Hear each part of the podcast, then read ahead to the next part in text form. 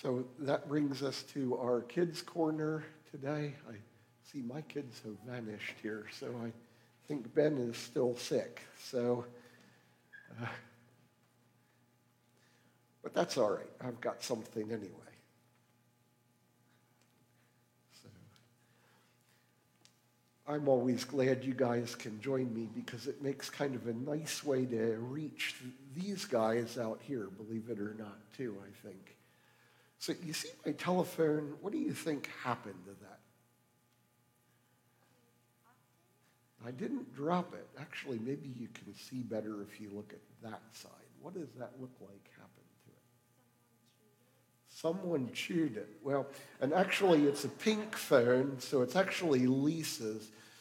That someone would happen to be Henry, our dog, right? Okay. So what do you think happens if your dog chews up your cell phone, aside from it breaks the screen and it gets all these teeth marks in it, right? Um, would it be reasonable to stay angry at the dog for that? No. Why isn't that a reasonable thing to do? I mean, he didn't say he was sorry you know, and he's probably actually he did it again too, not with this one, but with Ben's toys, right? So he wasn't sorry, and he kept doing it. Should I still forgive him? Yeah, I got to still forgive him, right? You see, part of the reason that we forgive, the, and by the way, I got a silly side story on this. You know what our older kids used to do? They got tricky with this, and they told me, well, you know, if the dog did that, you'd forgive the dog. So why are you sending me to my room? right? So we forgive the dog because the dog doesn't know what he's doing, right? Is that fair enough to say? Okay. Now, here's where it can get hard. Do you always know why you do the things that you do? Or does sometimes somebody kind of get under your skin and before you know it, you zing them or something like that?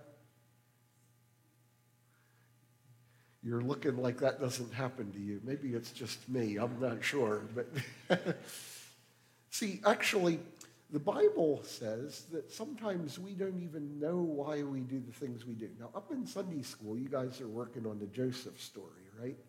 And you know what happened to Joseph, right? Like his brothers, what'd they do? What'd they do? Yeah, they sold him into slavery. Was that a very nice thing to do? No. Um, and, and my bet is that probably they didn't really, really think all of that through as well as they could have. But what's interesting is Joseph's reaction to this later. Was Joseph really just angry at him for the rest of his life after that? No. What did Joseph actually do and say? Do you remember? Yeah, what, what's that? He forgave him, and he said something that's kind of interesting in the process. He said, What, what you guys did to hurt me, what you did for evil, God intended for good. In other words, you know, I, I think that the takeaway here is that when, when people do bad things, you know, and, and getting sold into slavery is probably as bad as it can get. What do you think? I sure wouldn't like that. But uh, I think that we have an opportunity to let God work in those things so that they can become good things. And the harder they are, even the better they can become. How about that? And that's the one I want to talk to the big people about today. All right? So why don't we have at that?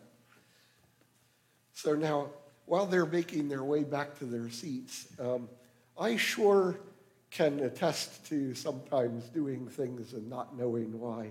Uh, especially when I was younger, and I used to refer to this as kind of getting on the highway and accelerating in the passing lane and blowing by all the opportunities to exit that highway, right?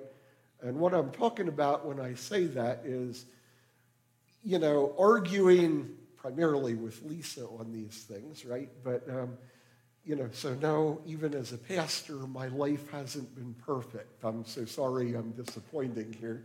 But, um, you know, even when you realize you're wrong and she's right, you just keep going. You know, ever been in that place? That's the getting on the highway and blowing by every opportunity to exit story, right? And I'm guilty, or at least I used to be uh, sometimes of that one. And it, it serves as kind of a proof in my mind that the Bible is onto something when it says that or insinuates that we don't even know why we do the things we do some of the time. And, you know, so I want to get back into, and this is my last real sermon on offense here, but it's going to apply more broadly than just that.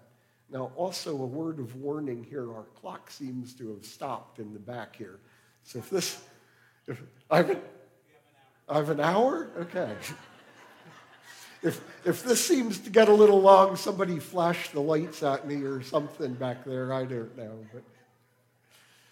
So I want to focus today on those hard to forgive situations. And what I mean by hard to forgive is the one where you think you got it, but then it comes back up in your mind again later. And you've all heard, you know, forgive and forget, which is so much easier said than done because we don't really forget, do we? Well, what I contend that we ought to do instead is maybe forgive until the memory becomes one of forgiveness. You know, um, Jesus instructed his disciples to forgive their brother seven times, 70 times in a day. Now, you know, it seems by the reading that Jesus means that they keep offending over and over and over again. And that is what the clear meaning of the reading is. But I think that it could also serve as a good metaphor this way. Even if something comes to mind seven times, 70 times, keep forgiving it, right? But instead, we don't do that. We allow pride to fester, and that allows us to be angry at the same time we deny being hurt. We deny being offended. I wasn't really offended, it was you. You know, you're the one like somehow I don't have any control over how I reacted to it. And then by shifting this blame, I alleviate all of the responsibility in me to handle my emotions, right? Anyway, I'm not saying anywhere along the line here that the other party isn't wrong. So don't take that. Believe me, I can give you good experiences of just how wrong other people can be. Um, but you've also heard that, you know, you can't help your feelings, right? And today we're also even instructed sometimes that we ought to go with what you feel, go with what feels right. Well, this certainly isn't biblical. In fact, the Bible instead lays out a program where we're to train ourselves to conquer and control thoughts and feelings. You know, and my wife's analogy on this is kind of like putting the kids in charge of the ice cream box, you know. Um, that's what happens when we put our feelings in control. Yeah, I just want more, more, more, more, you know, and then pretty soon it's gone, right? So I'm saying that we're still responsible for how we handle feelings and offense. And again, I want to be clear when I talk about offense with this. I'm using offense as a bigger analogy here too, because the word in Greek is scandalon, and really what it means is doing something that's going to lead to offense. Um, so it includes being angry with our brothers. It also includes temptation and other things like that. So temptation fits into these categories as well. So, you know, you could definitely build the case that Joseph could have been really perturbed with his brothers for a long time. I mean, the guy spent five years in Pharaoh's dungeon, right? That's pretty offensive. By the way, if we don't get rid of those feelings of offense, you know, when we're living in temptation and anger, we put Satan in control of our hearts. The Bible lays out a situation. It actually calls this debuk shayid in the Old Testament, which is Hebrew, and it means that we've been possessed of an evil spirit. We translate it as a demon in English, and I know, like, I've hit these sermons where I talked about idolatry and witchcraft, and I've said that we've kind of misunderstood these things. If we think we've beaten them in the modern world, they're still here. Now I'm presenting to you demons. How about that? Uh, but uh, not the funny looking sketch of demons. Um, that's a whole other story. Come see me if you want a, a lesson on that outside of this sermon. It, it, it's really actually kind of an interesting subject. But anyway, we allow evil to get a foothold in our heart, and then we begin to work for that evil. Can you not see this in your own life? I know I can. And those times when you wonder where that action that you just did came from, that's probably where. If we don't cast these demons out, they continue to whisper into our ear and they take a spot in our heart that enables us to do the most awful things. Um, and they whisper into our ear, be offended, stay offended, you can't overcome, they're not really sorry, it's not on you, and you're going to fail if you try and handle this. Ever heard those things or something like them? I know that I've been down that road. And you see, this is how Satan actually works both halves of the situation. You know, while he's working that in my mind, he's telling the person that's offended me, you know, he's never going to forgive you. What you did is unforgivable. You know, why would anybody let you give you a pass on that one? So Satan's message is always one of destruction or hopelessness or self-centeredness. It's always bad. It's always discouraging. By contrast, the Holy Spirit's message and make sure that you hear this one in your heart. It always prompts toward restoration, hopefulness, and introspection.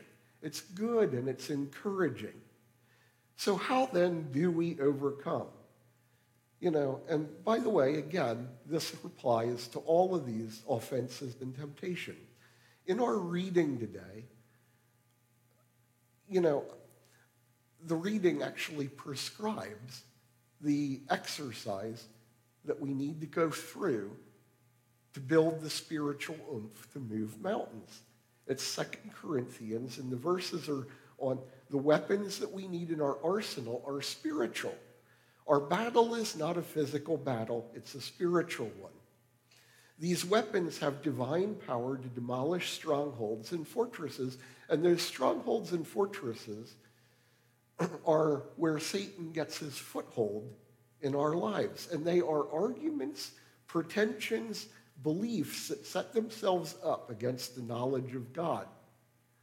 They're exactly what I just described. You're not going to be forgiven for that. Who would, who would let you? Why should anybody? Or, you know, that person, they're just going to keep doing what they did.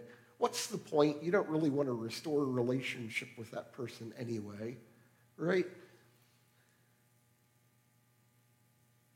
To win this fight, we need to take every thought, that's every feeling and every idea, captive and make it obedient to Christ. When those feelings come into our mind, when those thoughts come into our mind, we're instructed to instead bend that into what Christ would do with it. You're not going to be forgiven? Yes, you are. I'm going to forgive you. I am going to will it to happen just as Christ would do. Why? Because he's the Lord of my life. This battle, and likely the whole war, is fought this way. And it's a kind of good news and bad news thing because it's just the battle. Some days we lose that battle, but there's another battle coming, and the war is not over, and ultimately we win that war. The wisdom from above is first of all pure, then peaceable, gentle, willing to yield. It's full of mercy and good fruits, and without partiality or hypocrisy. That's James 3 7, by the way. In any case, the love of God is the key to the trap. His love in and through you. And by the way, love will not fail, right? We are called to Christ likeness. This happens in the heart, at the core, in our control center.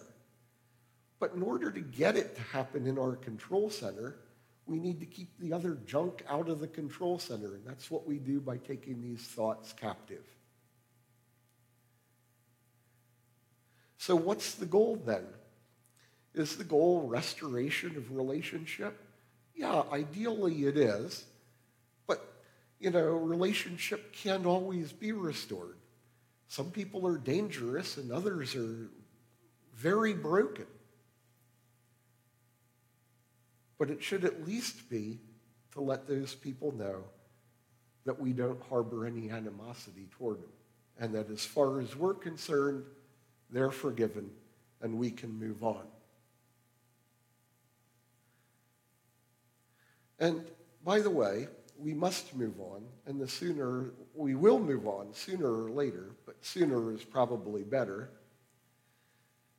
Um, I'm not sure how am I doing with time. Okay, I'm going to skip a story here. Anyway, um, in in Acts 24, 16, um, Luke, who the, who's the author of Acts, actually says that he exercises himself to have a conscious void of offense to God and men.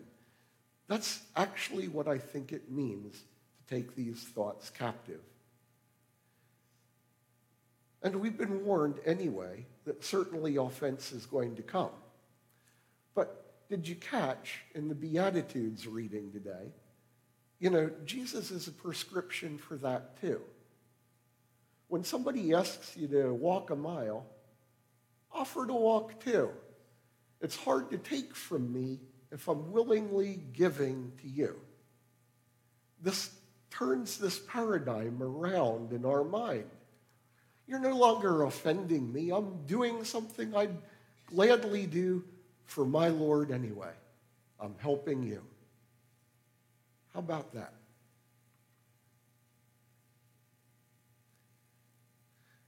You know, the other verse that comes to my mind with this is from Luke 22 31. In, in this setting, Jesus knows that Peter is about to be sifted or shaken. And he tells Peter that it's, it's going to happen. But here's what I want you to notice out of this Jesus doesn't say to Peter, Oh, I'll save you. Don't worry about it. He doesn't say to Peter, you don't need to be sifted. I'll stop that from happening. He doesn't even pray that it wouldn't happen. Instead, Jesus prayed that Peter's faith would expand through the sifting. And I say that we are sifted in our offense, temptation, guilt, shame, loss. In all these areas, we are sifted. They all provide an opportunity for spiritual attack Satan's intent is to destroy, but God's intent is to use this sifting and shaking to get rid of the junk and cause us to strengthen our foundation. I know, we're, I know that I'm still not entirely there. I don't know that we ever all get there. But Lord, get me closer. As James puts it, help me to count it all as joy when I fall into these offenses.